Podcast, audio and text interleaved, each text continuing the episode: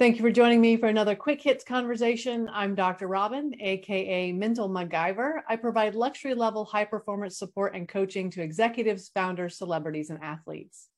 With me today, I have Alexi Bracey. She is Mission Happiness, promoting happiness for no reason, bouncing back after cancer, and dementia prevention specialist. I have Chelle Shapiro. She's a marketing strategist for wellness coaches and consultants and recognized as one of the top 15 LinkedIn experts in New York City, as well as the author of the book, Loving Yourself Isn't Selfish. And I have Mario P. Fields. He's a Marine Corps veteran, small business owner, and host and producer of the podcast Unarmored Talk. The question I have today why are you resilient and able to bounce back from adversity? Alexi, let's kick us off. Well, I use different um, sort of modalities. Number one, first of all, I just accept that mistakes are to be made, be grateful for them. Um, what lesson is there to be learned? And really accept your pain, your anger, your disappointment, because we're all human. Reach out to friends. When you talk to yourself, practice a little bit of self compassion, the same self compassion you would offer a friend. So you don't beat yourself up for the mistakes you made because we're all human practice mindfulness. Um, be kind to yourself. Go out in nature. Do things that that feed your soul and uh, enrich your heart. Whether it's walks by the water um, with your pets, uh, a long bath, beautiful music, meditations. Um, be really positive. A mindset goes a long way. Positivity goes a long way. Read inspirational books. Watch uh, movies that maybe inspire you. People that uh, were down and out and they succeeded because we're all human. Thank you, Alexi. Mario, why are you resilient? So for me, Dr. Robin, I, I would say the power of self-reflecting, like reflecting. I mean, there are some events in my life that I chose, like I knew about Parris Island, South Carolina, or starting a business. I mean, come on, a nonprofit at that. Good gosh, mm-hmm. that's that's brutal in my belief. So there were some situations in life I knew was going to be challenging. I knew it was going to be dynamic mentally stressful, whatever. But then there's the events in life that happens that you don't see coming, the external factors. But self-reflecting, going, how did I make it through that? What was my mindset, my faith, my belief, spiritual state of mind? How did I make it through that? And then developing those kind of learning from those new behaviors and then reinforcing them, getting ready for for the next whatever event comes the next day. So that's how I believe that I became resilient is really reflecting on the past experiences. Mm, I've made it this far. I can certainly make it forward. Mm. Yeah. Chelle. Well, I love what Mario said about how do I make it? How did I make it through that? Um, and for me, it's been a lot of I'm going to make it through that. I'm not even asking myself the question of how did I do that or why would I do that? Um, it's I know I'm going to, and it's just a matter of overcoming it. And if I think back to some of the experiences in my life where I've had to be resilient.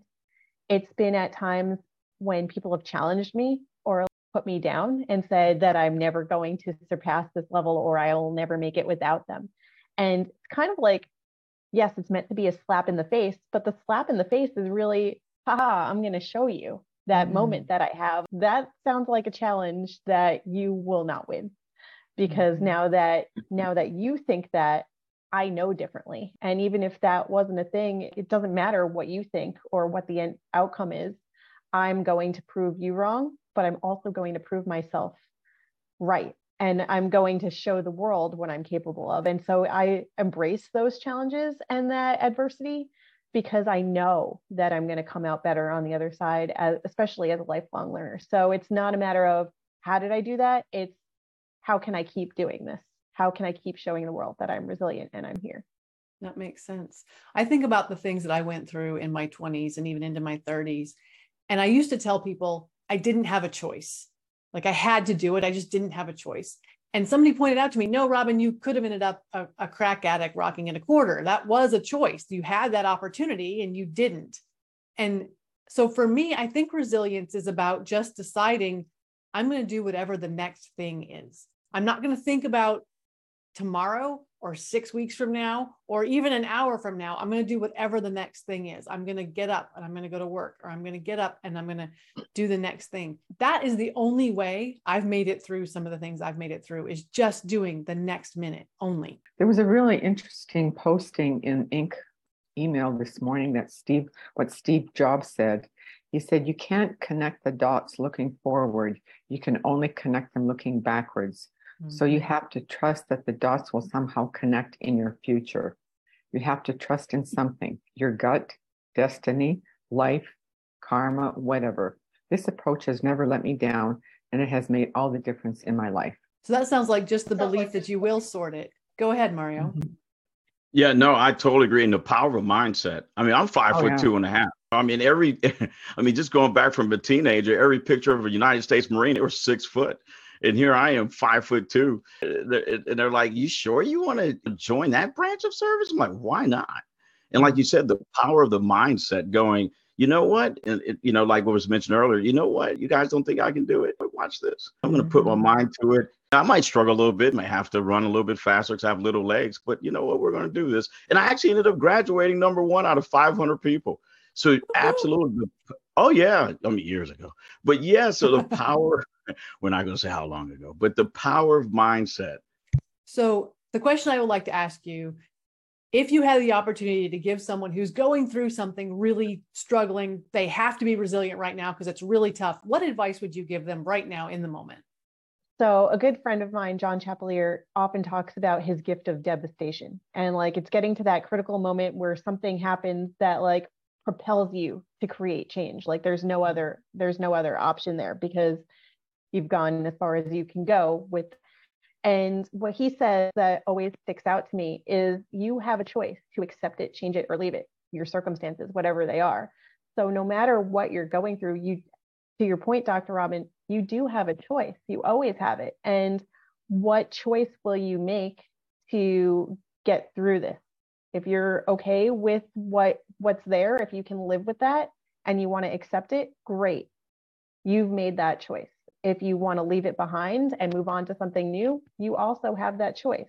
But if you want to change it, you that it's all your within your power. So as long as you remember that the power, the choice is yours, adversity is just naturally something that you're going to overcome because you've kept that power and choice with you. So mm. yeah. Alexi, would you like to go next?